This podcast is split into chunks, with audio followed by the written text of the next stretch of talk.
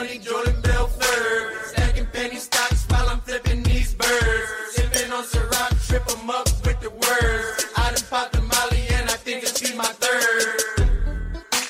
What is going on, DGen Nation? Kenny Kim here bringing you another Fantasy Golf Degenerates podcast this week for the Tour Championship. As usual, I am here with my partner in crime, Tyler Tamboline. Tyler, what is up, my friend? What's going on, Kenny? I'm excited for this one. We'll talk about that in a little bit here. We know what we got going on this week, the Finau Challenge. I'll let you get into that, but before we get into it, I want to remind everyone very quickly, this podcast is brought to you and presented by DraftKings.com, and we will have a nice little offer later on from DraftKings Sportsbook for football season coming up. I know you teased it out earlier on Twitter. There's a lot of events coming up still, so even for us, we're still going to be busy here. Expect the show. You know, we'll see plenty of content coming from us. Excited about that as well. But yeah, I'll pass it back over to you, Kenny. We've got some big stuff to talk about here. So talk about the Finau Challenge, and then we'll get into it. All right. So if you guys don't know, I mean, a couple weeks ago, Tony Finau won the Northern Trust Open. You know, he had a steak dinner, and then afterwards. At 3 a.m. What the fuck is Tony doing up at 3 a.m.? Anyway, I don't think he's a drinker. I mean, what is he doing up at? What? I don't know. Anyways, 3 a.m. He goes out and gets a McDonald's order. It's a Big Mac, double quarter pounder with cheese, 10-piece nuggets, large fries, and an Oreo McFlurry. And so for some reason, when that came out, my dumb ass just said, I'm just going to go ahead. I can crush that in 3 minutes. Why I said this, I still don't know. But we're going to try it today. We'll see how it goes. But before we get into that, let's talk about this past week for the BMW Championship. What a finish. That playoff was amazing. It was so much fun to watch. Tambo, what did you think about it? Yeah, I liked it. I think it was, you know, pretty easy to say you liked it. It was Cantlay versus Bryson. Obviously, there was a little bit of the back and forth. I believe, I can't remember, I think it was the 14th hole. It feels like forever ago after they played six playoff holes when he said, you know, Patrick stepped off. Can you stop walking? Sure enough, you know, it goes on. That was a great hole finish. And then the way it ended was just great. You know, he flubbed the chip, ended up going to a playoff. Cantlay just couldn't miss. The Patrick can't miss tweet was sent out about 300 times this weekend, I think, if you go look it up. But here nor there, I just think it was pretty incredible to see. But again, Cantlay is a closer. We've talked about it in the past. Last week, you weren't as high on him. We'll get to that. But I do think that was just one of the things. I laughed when Azinger said that he closed off Rahm at the Memorial. That most certainly did not happen. COVID positive test closed off Rahm after three rounds when he was up six strokes, but that's Azinger, right? That's Azinger for you. We shit on him enough, and sometimes rightfully so, but I don't know. For me, Kenny, it was a great one. I think for the week overall, had a lot of things right. You know, I said, I don't know if you ended up going there or not on Sunday, but I had that Korean love. Sungjae did his thing. KH Lee did his thing. A lot of good, a little bit too much Rahm for me. Still had a good week, not a great week, but a pretty good week overall. What about yourself? And then talk to me about the rest of it. Yeah, I mean, you know, I had the Bryson outright, so that hurt a little bit. Didn't really feel that good. DFS, I basically right down the middle. I was right on the line in my cash lineup. So I was basically 1 or 2 points away from winning money. Instead, I lost like $200. It sucked. But anyway, let's not talk about that. Let's go and talk about the tournament. I mean, first off, these two guys, they put on a performance basically we haven't seen in maybe ever. I mean, if you think about it, because Bryson, this is the best strokes gained off the tee performance in the last 3 years. And you have Cantlay, the best all-time putting performance in the history of the strokes gained era. In the same tournament, playing together in the last round, it was incredible stuff. Of course, you know, I was rooting for Bryson all day and looked good on 17. Cantlay hits it in the water on 17. Bryson just needs to get it up and down. Two-stroke lead. It's done. It's done. And, of course, you know, the chip flub, like you talked about, and then what's his name? Cantlay going and making that nine for making every putt known to man. That putt on 18 was sick. Mm-hmm. It was sick. It was so good. Great event for both. I'm not really too sure about them. I don't think they like each other too much, but I don't think it's going to be that big of a deal when it comes to the Ryder Cup, and we're going to talk about that here too. That's what everyone's talking about, how no one on the U.S. team gets along, and you know that situation happens more than people would think. I mean, I have no problem with what Bryson did, but you know, I'm Team Bryson. What else did you think about the event? Yeah, I think a couple of things you brought up there. The one, you know, the Bryson acts were incredible. You know, the Tiger twirl, had to love that one. The drive where he did the full on Conor McGregor, Vince McMahon arm swing after he did it and kind of gave Patrick the look. And then the original handshake, that's the one that stood out to me the most. And I get it. You know, the two of them are playing for a tournament. Both were playing for the only three-time winner of the season to be able to pull this out, a chance to be the leader, the poll into this week, which we'll get to, 10 under to start the week, the staggered format, all of that. So there is a lot on the line.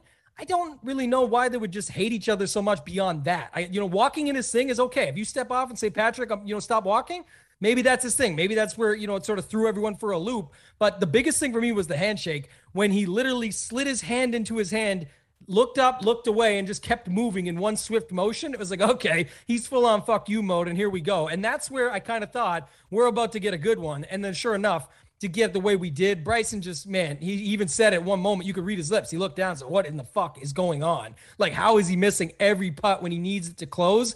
I definitely thought it was over when Patrick went in the water, but with that putter this week, like you mentioned, the entire strokes gained era of everything, that's the best. And on Saturday, I believe it was, Saturday, he actually lost strokes with the putter and still pulled that off. So that just tells you how crazy his week was beyond that.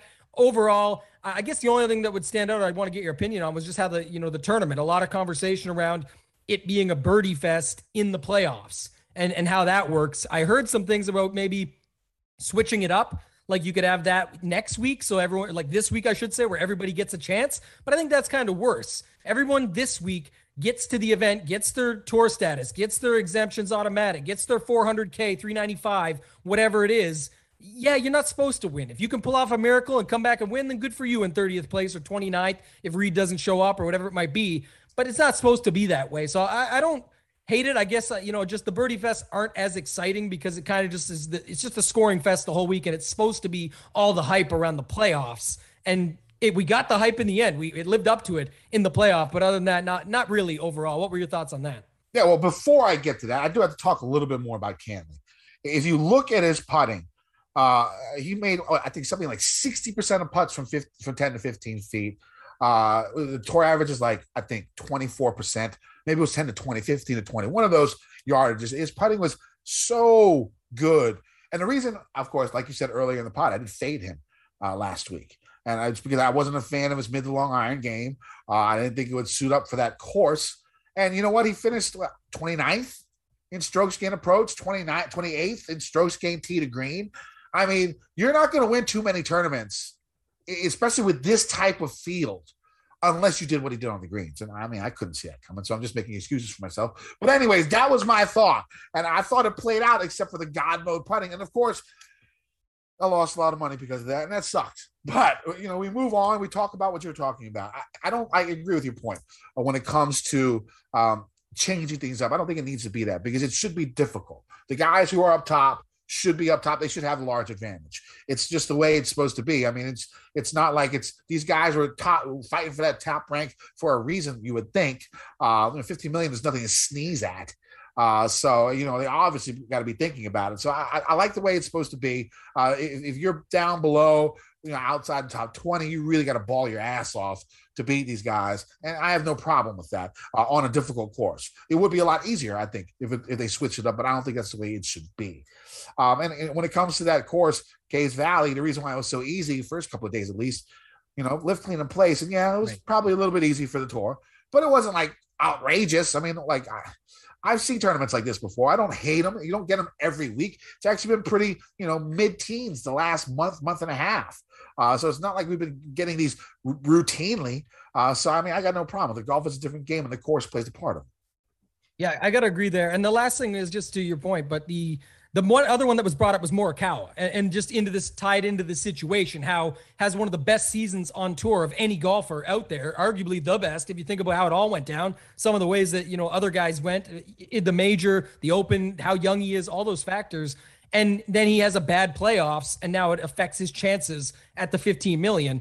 But that's like any sport. If a team goes, look at the Patriots, 16-0. If you get to the dance and you get all the way through and then you don't win in the Super Bowl, it's tough luck. You made your bed and you lie in it. You got there. You had a great season in the regular season. You got your reward for that. You got your buys. I'm using football analogies now because we're getting close, but you get the idea. He had his chances. And by the way, last year, Northern Trust DJ popped a minus 30. I know it destroyed the rest of the field, but it happened at the Northern Trust last year. This year, Finau did have to ball his ass off to get out there and get into the playoff and make it happen. And now this week, we get another example of a birdie fest. So we can go back and forth on it all day. I think a lot of people can as they want to talk about it. But I do think in the end, it's fine how it works out. And as far as this week goes, I actually have come around on it. Last season, I don't think I liked it as much. But like I said just a few minutes ago, not to repeat it, but I think it's fair. The guys that got in, be happy you got in and you snuck in. Look at the grind down the stretch, the EVR, the Sergios. Those were actually compelling storylines this week. KH Lee, unfortunately not putting it into the side, basically had the same shot as EVR and then kind of shanked it out there and just couldn't make anything happen. So that, you hate to see that. Norén having himself that great Sunday, but the storylines felt a little bit more compelling this season for whatever reason. And now we get to go into just a great Tour Championship where, yes, the staggered scoring is there, but it's pretty fair, I think, across the board. Is there better ways? Likely. But the way it's set up, I'm not mad about it. Yeah, I mean, I'm looking forward to it. I agree with you 100%. I have no problem. It could be way worse than what we have now. Mm-hmm. I think this is at least close to fair. I mean, there's issues. But, I mean, I don't mind the staggered scoring. I mean, they deserve to have that lead. You got to make it a little bit more difficult for them, so I got no problem with it. All right, so it's enough of last week. Let's talk about this food challenge. I've been staring at this food for the last 25, 30 minutes sitting right in front of me, and I haven't eaten since about 11:30. So I'm starving right now. So this is definitely going to happen. I can take a peek here. Take a peek. Right there, we got the Big Mac, the double quarter pounder with cheese, the 10-piece nuggets, fries, McFlurry. Oh, let me show you the McFlurry there. McFlurry and the bottled water. I got all of the people. I got all of it. So we're going to try and get this done in under 3 minutes. What do you think, Tambo? What would the odds that the bookmaker give me about getting this completed? Well, I don't know, but we should talk a little bit about the cheating part here where the McFlurry, you just tweeted out before we started that you said, no, I want a motherfucking small McFlurry, and they gave you that. Uh-uh. And I had to look at the nutrition calculator, and uh-huh. I don't think calories are different in Canada than in the United States. And it said a small McFlurry is 340 calories and a regular is 510. And what the Finau Challenge said was 510. But because you're Kenny Kim, because we love you. No. That's fine. Okay.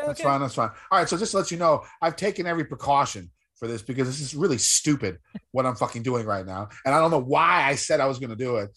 I don't know what came over me, but it happened, and I'm not going to back down because it's not who I am, so I'm going to get it done. All right, so my mother is here. So, Mom, come here. You can come on camera. You can come behind me. This is the first time. I've looked into this. It's an absolute first time. She's a registered nurse, so if I like choke or stroke out or do anything like that, she's here. She will help me, okay? So that's good. Mom, you can sit back down there. Let me eat this. And, oh, actually, can you get me the other McFlurry that's in the refrigerator? So what happened? Oh, it's in the freezer. So what happened at McDonald's was I went to go get the food, right? And so I didn't know that it was a large McFlurry. I just was like, give me a fucking small. That's all I want. And so I get the food. Yes, I get the food. And then I realized that, you know, they give me a large McFlurry, not the small. They gave me a large. And I was like, hell no. I want a small. And they looked at me like I was insane. Like, who wants to go from a large to small? You already got the large. Just take the large. I was like, no, I need a small right now. And they looked at me like I was literally insane. Like I was totally, totally out of my mind. And, you know, of course, the reason would be I didn't want to eat the whole damn thing, and now I get the frozen one that hasn't melted yet.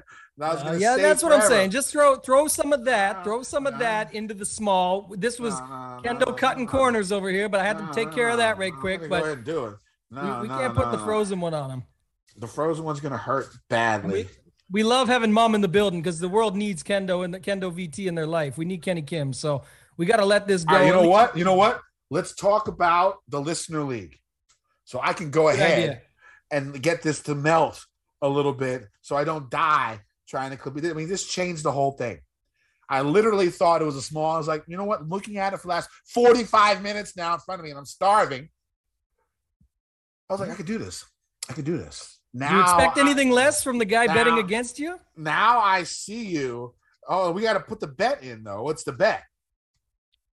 I wouldn't take advantage of you now and increase it that I've changed the game to get it proper, but that was in the back of my mind when I was angle shooting you a little bit there at the start. We'll keep it the same. We did $100 just to keep it fair, right? Keep it legit. And then, you know, I'll see what happens here. Like I said, I'm okay with you just adding a little bit of that large over to the small. Hell no, Dom. If I'm going to do it, I'm going to do it. But you know, this is going to be like Super Size Me, right? The movie where you're going to eat all that and I'm going to be over here fucking starving after this. That's probably exactly what's going to happen right now. So, all right, I'm going to give me a few minutes. I got like a lighter. I'm going to light the bottom of that bitch, melt it some more. So let's go ahead and talk about the Listener League before we move on. All right, the winner, back to Vegas. You know what? Still never been to Vegas in my life. I was supposed to go last year in September, COVID. Couldn't go. Never been to Vegas in my life. Anyways, back to Vegas. Has a Vegas avatar. Makes sense. He scored 764 points as our winner this past week. Patrick Cantlay, of course, with the victory, 17.5%. I'm glad a lot of you did not pay attention to me at all. So the kudos on you. Rory McIlroy, fourth place, 121.5 points, almost 20%.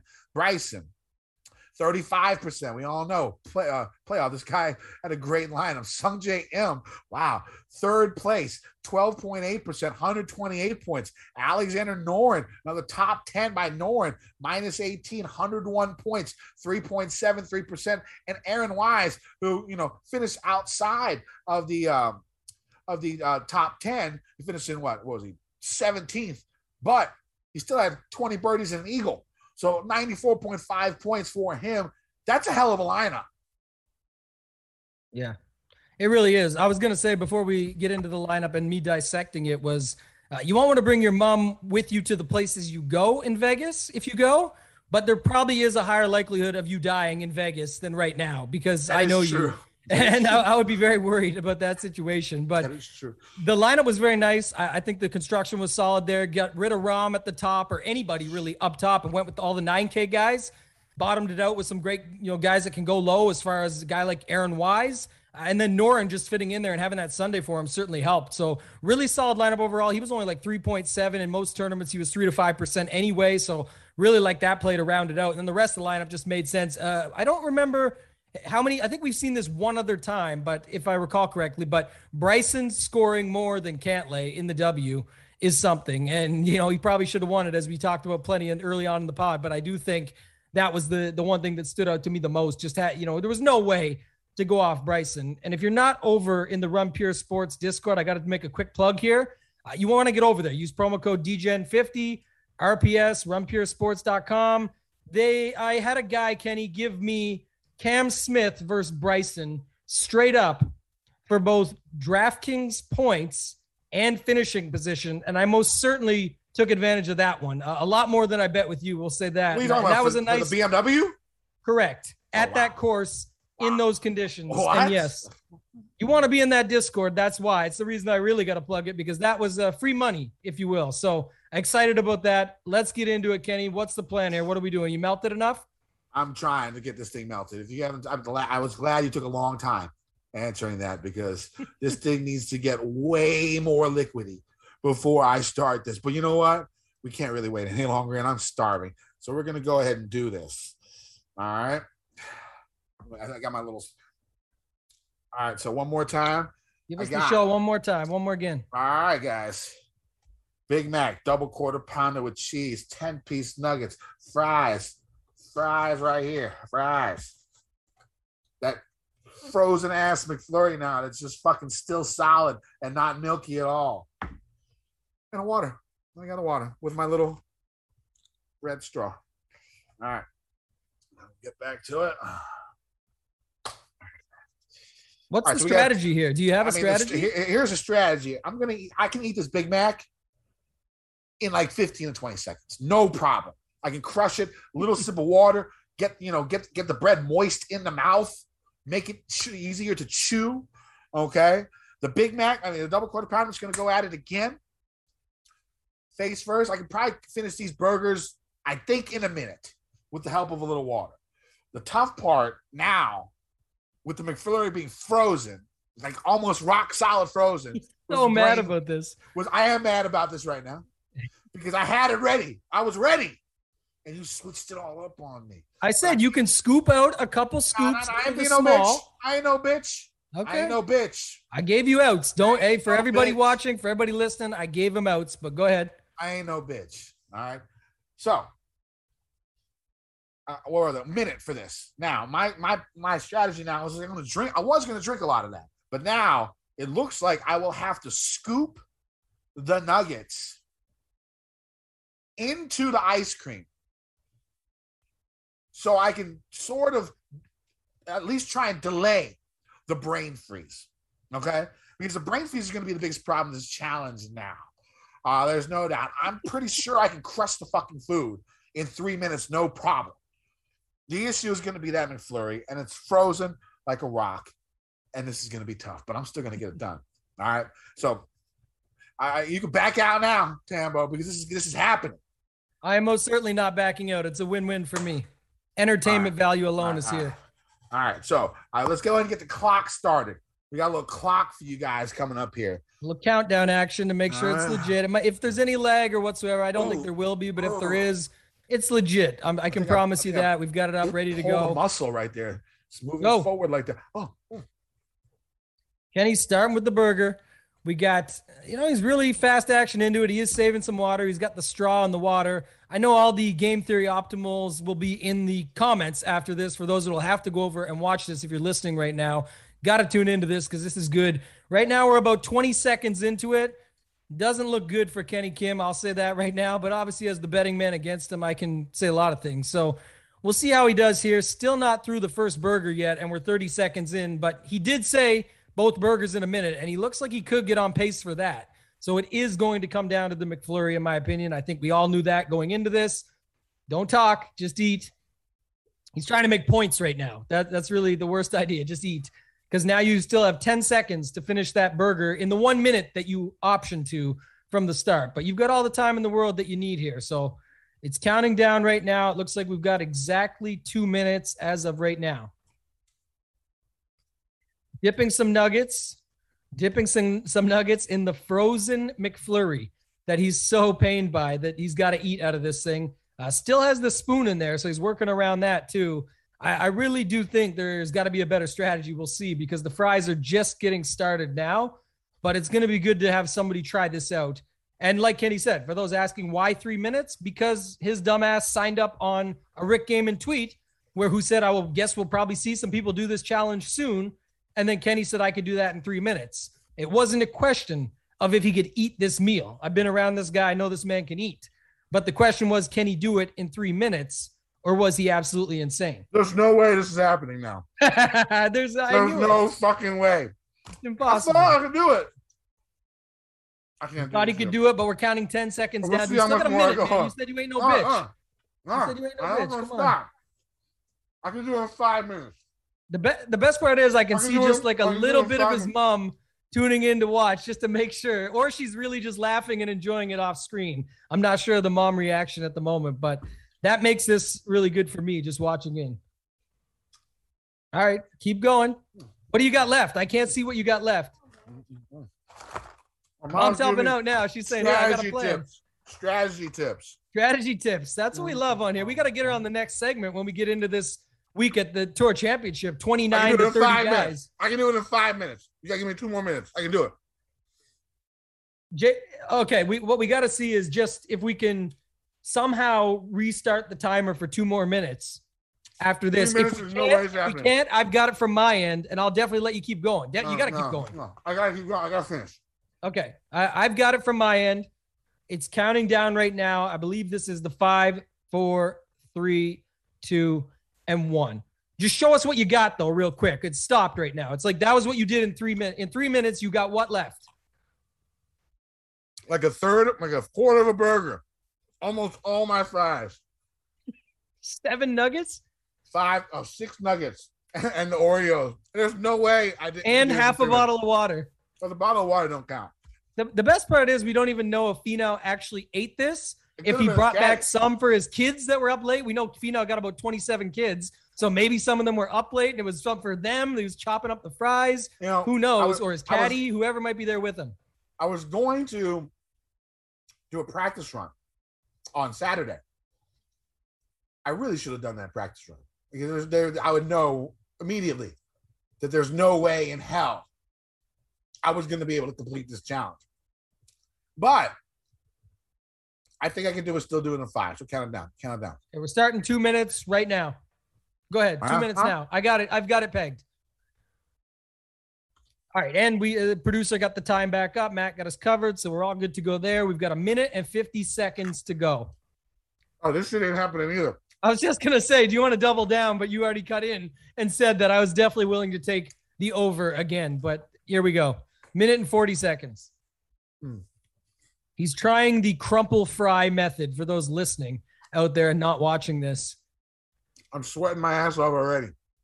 Andy, after this, folks, just so you know, will be the coveted Kenny Kim course preview. For a course we know also much about at East Lake here, but at least that's the good part. You're getting off the hook. If this was Caves Valley again from last week, you'd really struggle through it. He's just nodding because he can't talk because his mouth is full. This is not happening either. Yeah, but it's all about what's left. You still have over a minute. I know. It's all about what, like, now you're letting guys like Jeff Feinberg down, who stepped in and said, why are we even talking about this? Kenny can easily handle that. Now we're through 4.5 minutes, 4 minutes, and we don't even have the meal covered yet. No, it's not going to happen either. No way. I don't know what the fuck I was thinking. I think it's that you were not thinking. I was not thinking at all. I was being extraordinarily stupid is what happened. Like, really, really fucking stupid is what just happened right here. 30 seconds. You still got time. I'm going to eat it all. Time be damned now. I think the rest will be a nibble throughout the rest of the show. I'll be eating throughout the whole show. That's perfect. All right. I can count the fuck down, but it doesn't fucking matter. I'm not finishing. Yeah, you got 14 seconds. The optimal thing now would be to eat as much, so it looks like you ate as much as possible, not like fries. You can just leave some behind. Eat the nuggets so that you look like you ate at least portions of everything. That's true. Low-hanging fruit. You always got to be strategizing, Kenny. Time up. That's 5 minutes. And we're down to what? 3 nuggets. My mouth is full. Okay, so for those listening, he's got 3 nuggets. What he did is kind of like sparsely put his fries all around a few boxes, so it looks like he ate them all, but there's still probably at least a small fry or a medium fry sitting there. He's got a sauce. He's got the water in the McFlurry or whatever, but I don't even think he got much in the McFlurry beyond what he dipped the nuggets in it. So how much McFlurry's left when your mouth is not full? Not even half. Okay. No, more than half. Sorry. And I need a Coke. I'm going to drink a Coke right now because I need something to cleanse my shit. Coca-Cola will do just that. Absolutely. It works well. I'm going to smoke the best cigarette ever here in a second as well. But, all right. So that did not go as planned. Let's talk about this week. And I'll continue eating throughout the whole time. All right. It's the final event, PGA Tour season, of course. Top 30 golfers in the world head to East Lake in Atlanta for this tournament. 7,400-yard par 70, 4 par 3s. Hold on. 4 par 3s and 2 par 5s. Both the par 5s are going to be reachable. But if the prevailing wind shifts, the 600-yard par 5 18th will be tough to reach by shorter hitters. One more time. All right. Usually the wind is at the golfer's back on that hole, so it doesn't play quite as long as the 600 yards suggests. The par threes here at East Lake are on the difficult side, as all four routinely end up as the 4 of the 9 most difficult holes on the course. 3 of them play over 200 yards, and the 4th is around 193 yards long. 5 of the par 4s are over 450 yards. Another 5 are between 400, 450, and 2 of the par 4s are under 400 yards. Of course, originally Donald Ross, redone by Reese Jones in 94, Bermuda grass greens. East Lake switched to 9s a couple years ago. They're still doing that as well. Now, the last hole is a long par 5. Always makes that fun when that happens. The last few holes definitely make it a lot more exciting than it was previously. If I remember correctly, the 18th of the par 3. I don't want to do that. So it's definitely going to be a toughish type course, not what they saw last week at all. Tambo, what are you going to be looking for this week?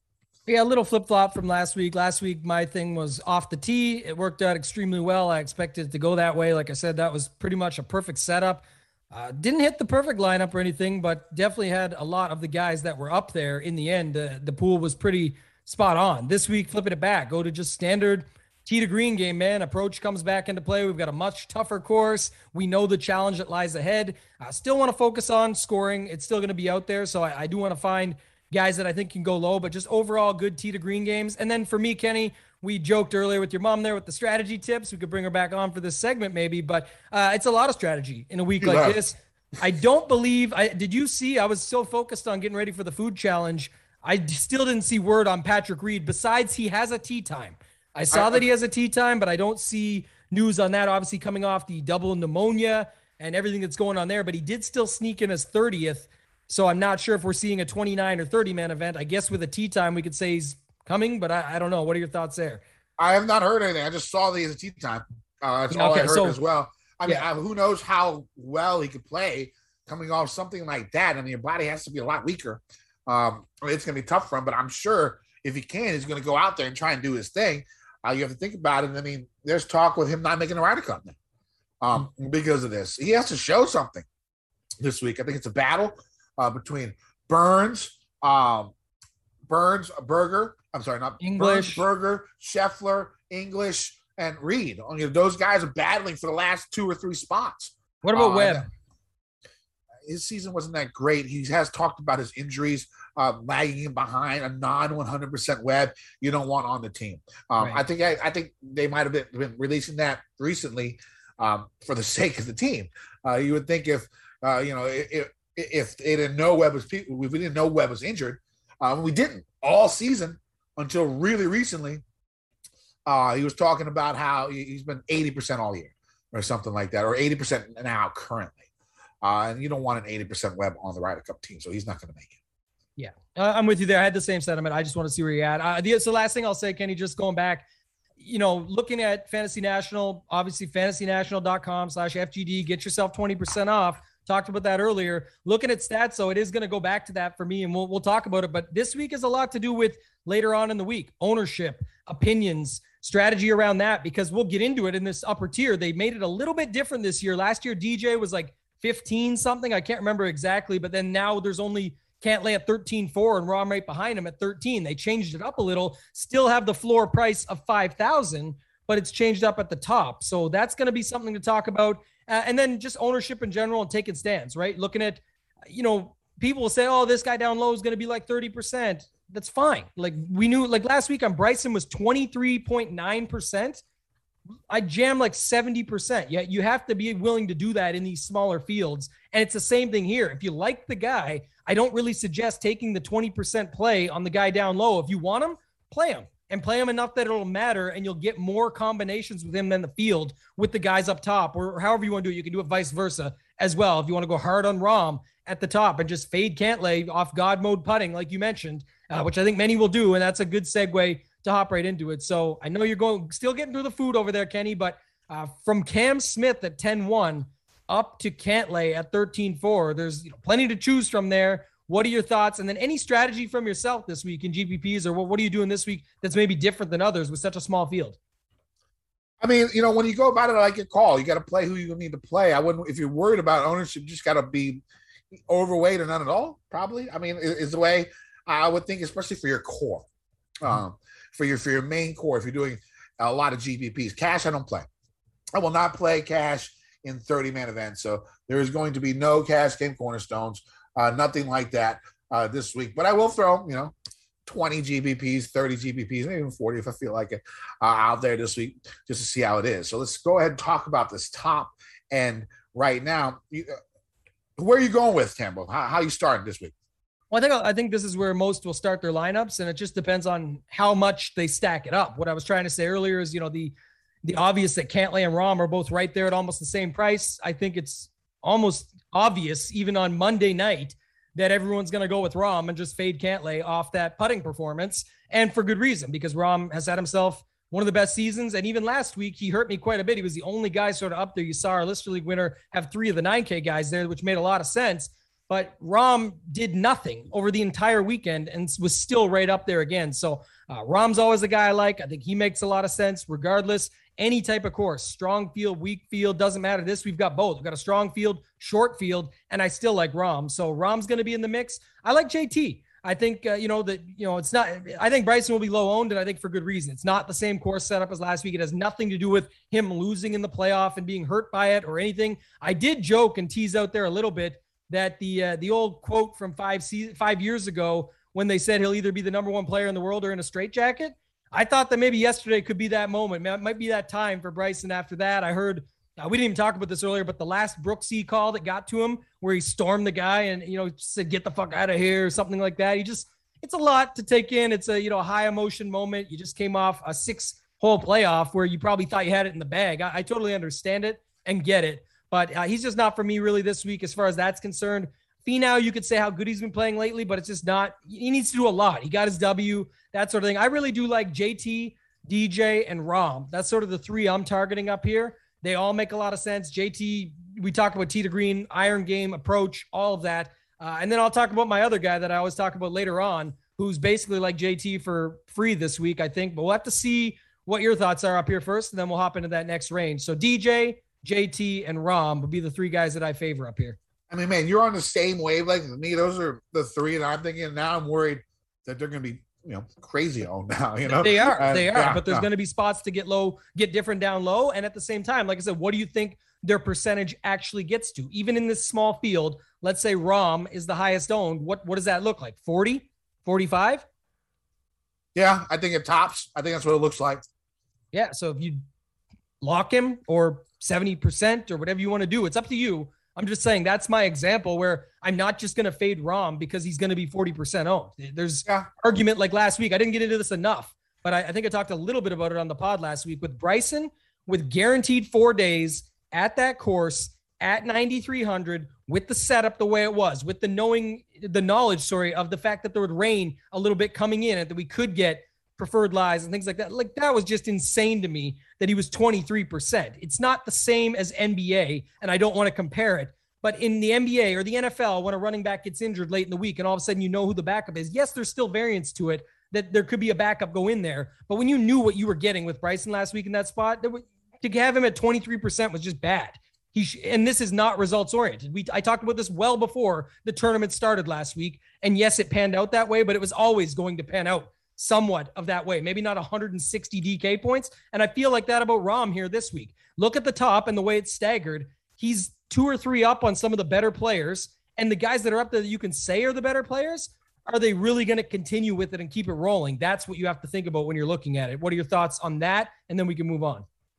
I mean, the names of the better players are Cantlay, Rahm, or Cantlay, Bryson, Finau, JT, DJ. Of course they can keep doing it. And so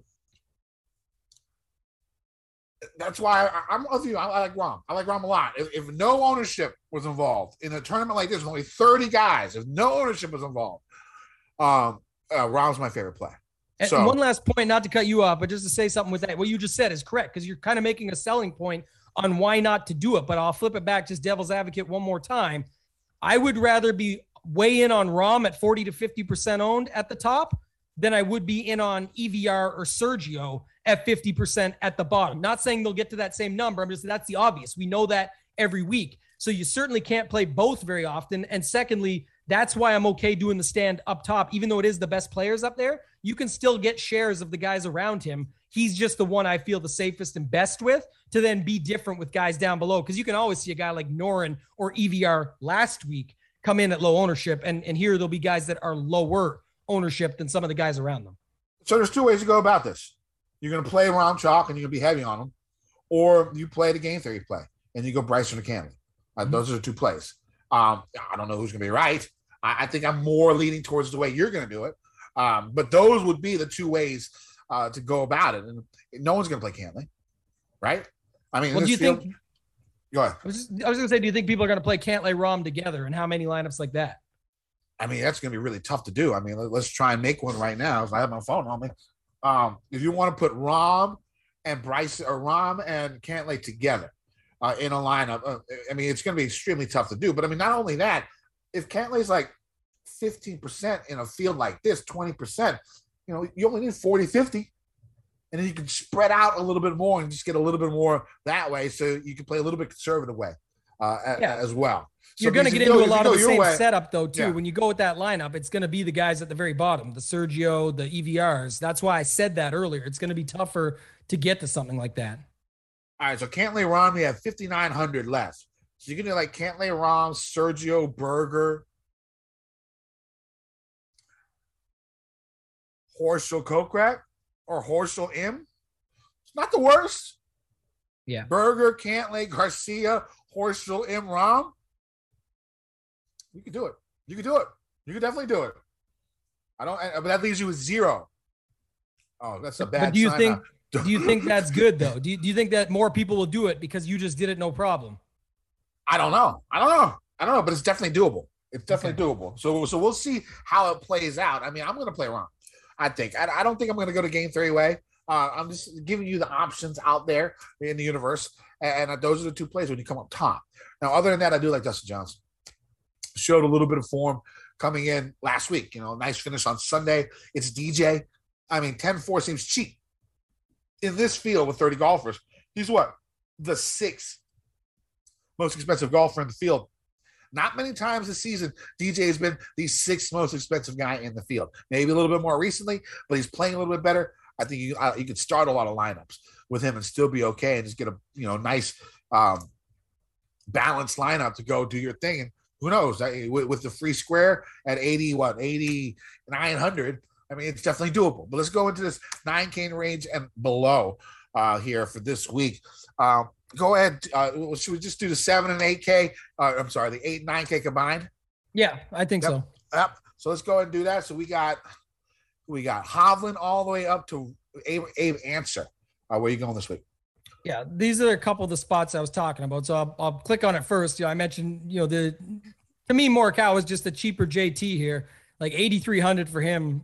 I know, and he burned everyone last week. And like I said, he's had a bad playoffs. He's talked about the injury. Maybe people think that's what it was last week. This would be a spot I'd be more inclined to go back on him because, he won't likely be low-owned by the time we get to the end of the week. I still think he'll have lower ownership, especially when we've got Xander and Rory in this range, who are obviously known for just crushing it here and taking it down. So for me there, I do like Rory. I'm still on him. We'll have a few bets later on for those sticking around for that. I do think that's an interesting one without the strokes, at least. Rory's been playing some much better golf.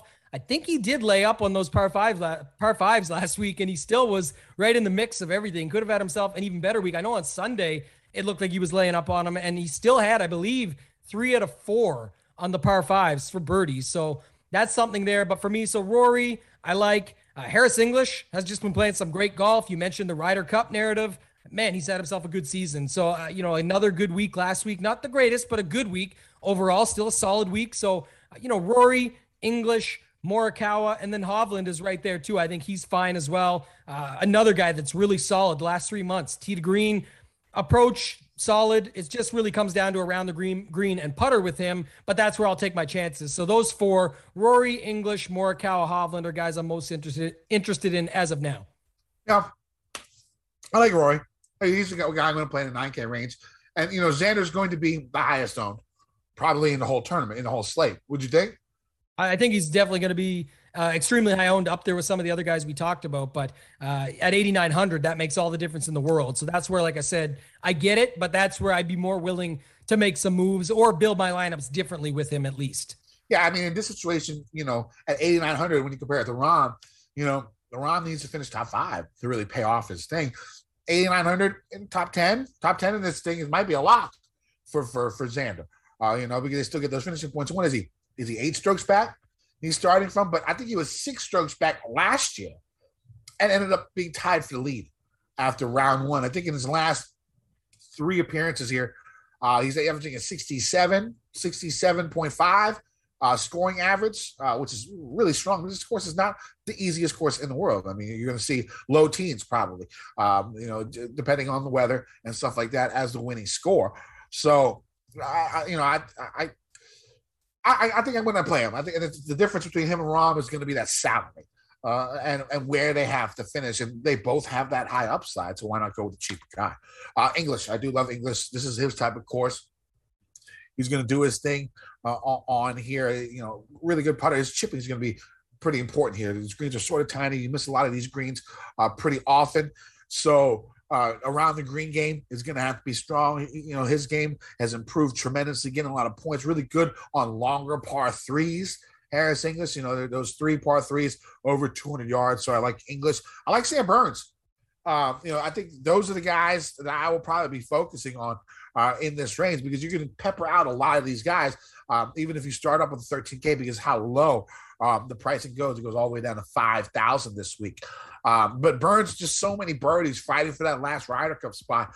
I thought I heard someone say that, you know, he's already gearing up and ready to play. He thinks he's going to make the team like 100%, or at least in his mind, that's what he's thinking, to try and motivate himself.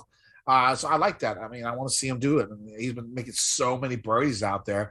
And Stricker might have to give him a shot. If he does it again this week, it might not even be a choice. You just got to put him on a team.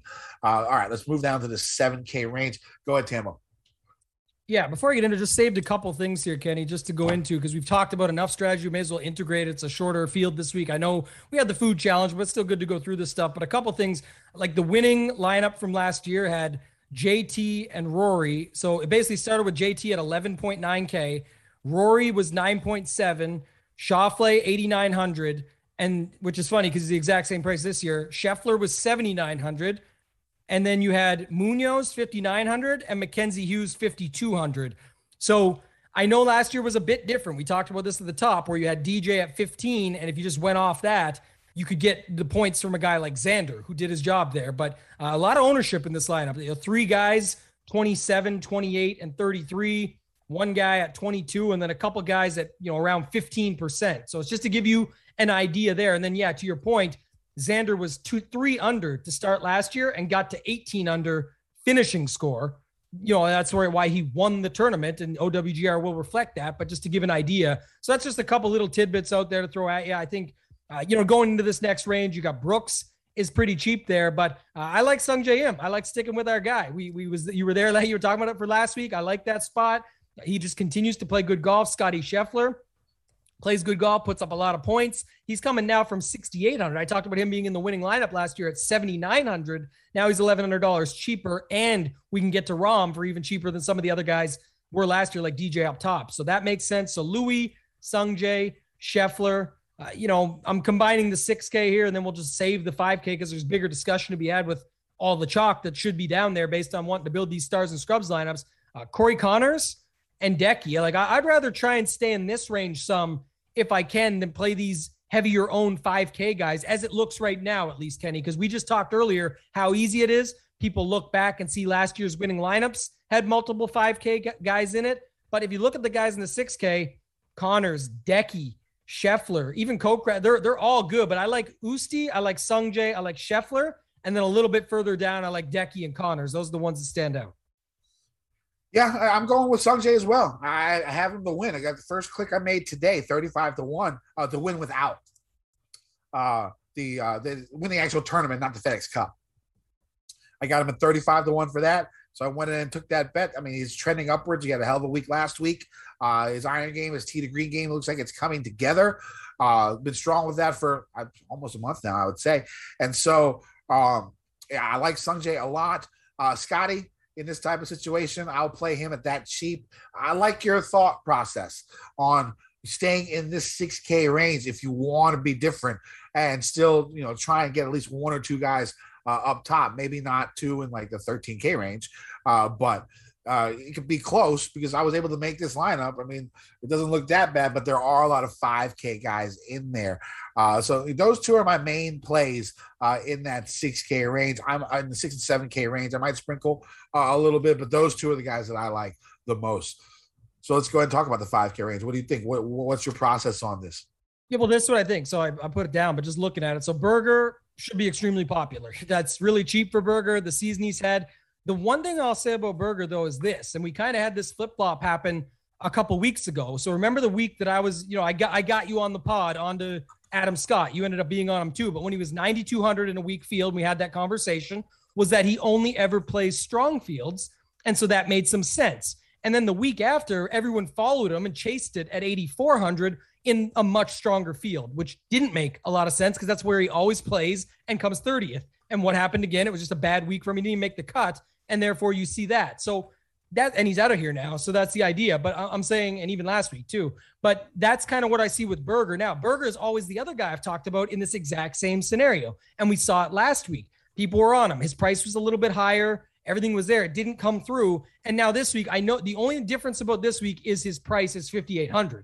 So now we've come to a crossroad of, yes, it's Berger in a strong field, but there's only 29 to 30 guys and his price is extremely cheap. So I can't go off him completely myself is what I'm trying to say. Long-winded way of saying why and why not.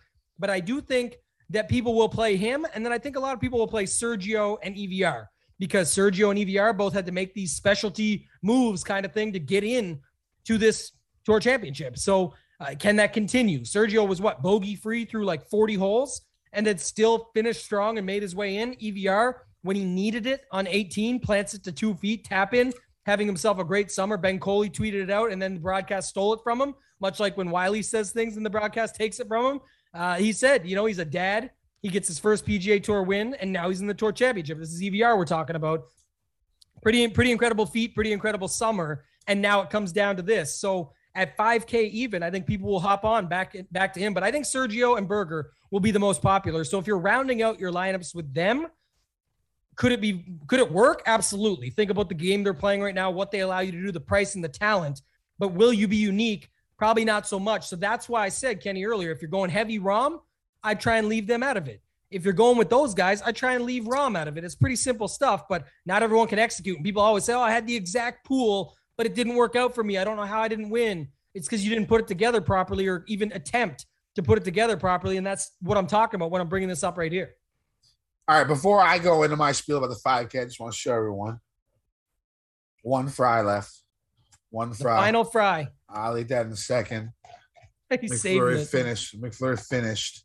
So I ate everything.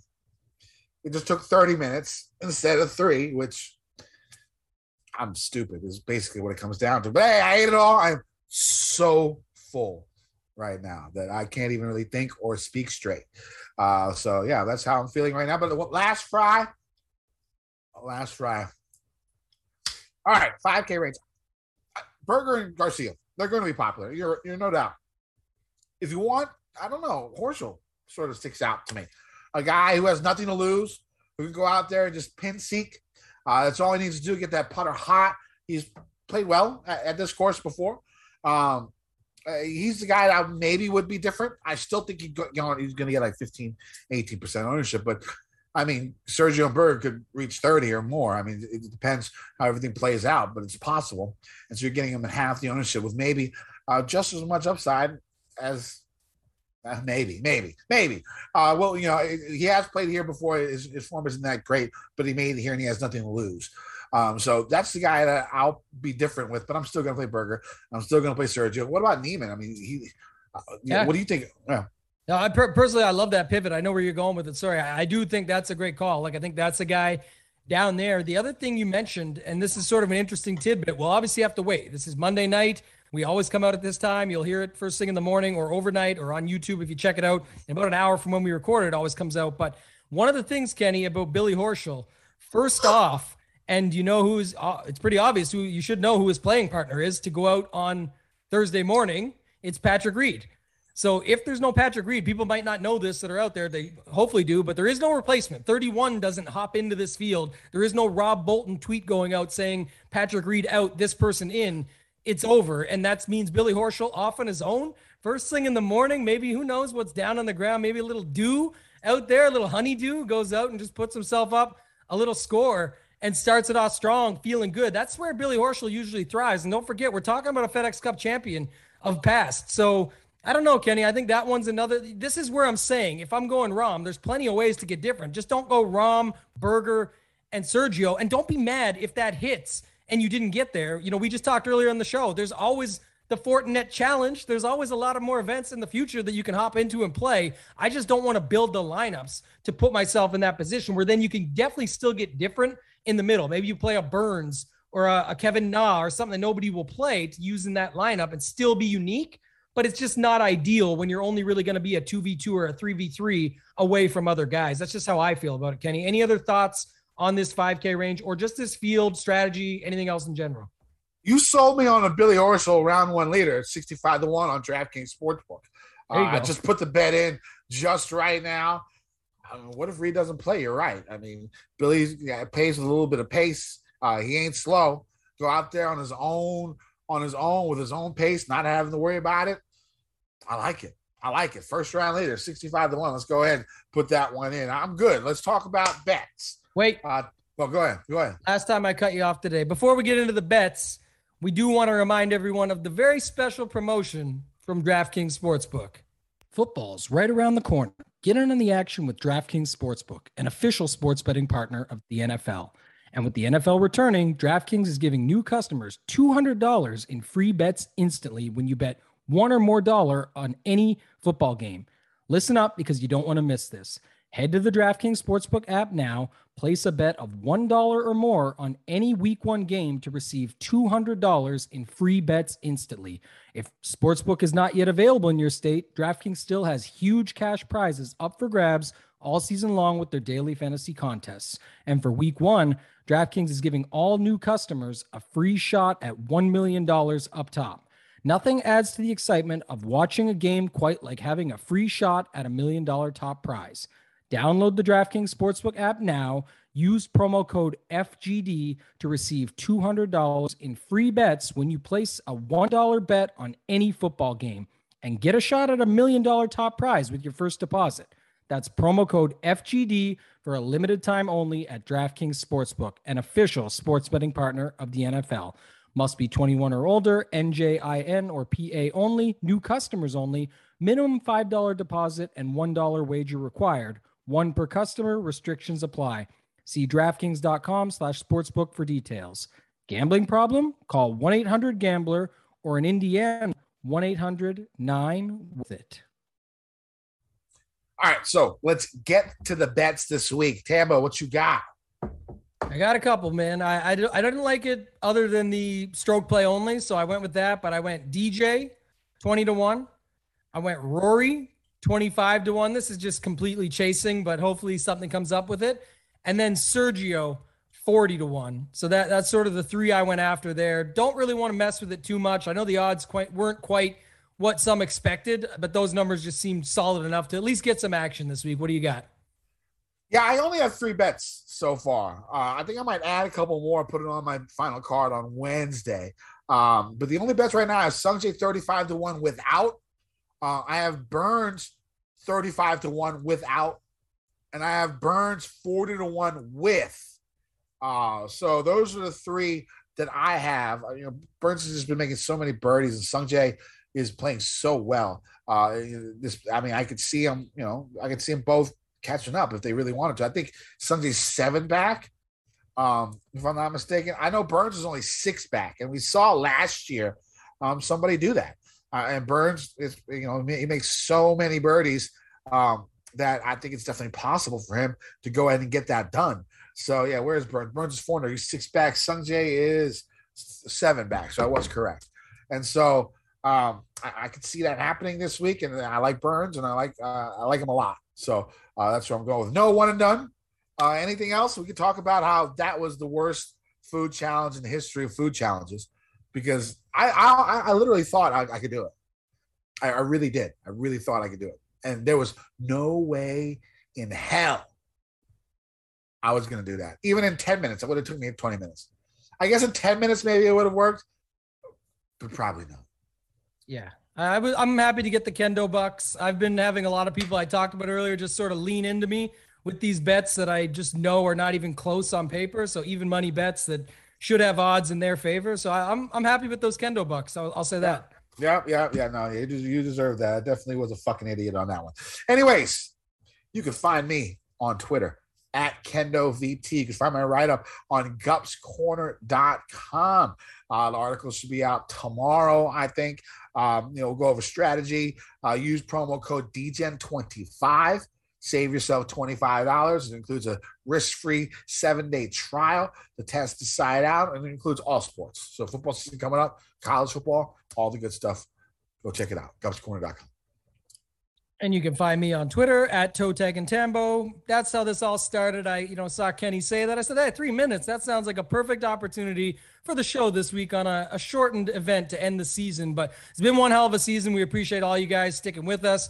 Like we said, a lot more shows coming up. We're going to be on full time. Everything that comes out, we'll be there with you. Like, subscribe, hit up the channel, follow, get on the podcast. Head on over to Run Pure Sports. I mentioned earlier, there's a special promo code, DGEN50. Get on there for myself, Big T, Hoop, AP, Draft Cheat, you name it. Everybody running things over there. You guys can check it all out. One price, every sport, rps.com, runpuresports.com. Check it out, DGEN50. All right, I'm really full. I might vomit. So let's make this quick. Let's win some motherfucking money. DGEN Nation. My stomach hurts.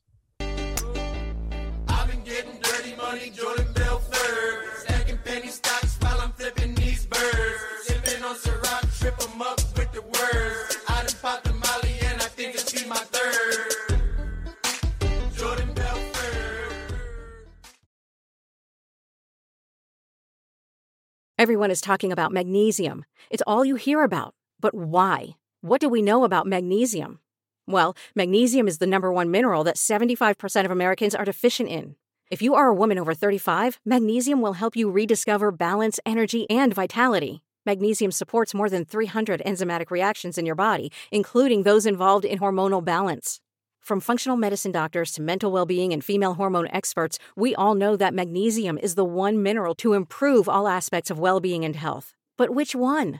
Magnesium Breakthrough from Bioptimizers, the trusted choice recommended by leading experts, with 7 best-absorbed forms of magnesium to ensure your body receives the support it needs for overall well-being. Go to bioptimizers.com/balance today and use code BALANCE10 for 10% off. Support your journey to wellness at bioptimizers.com/balance.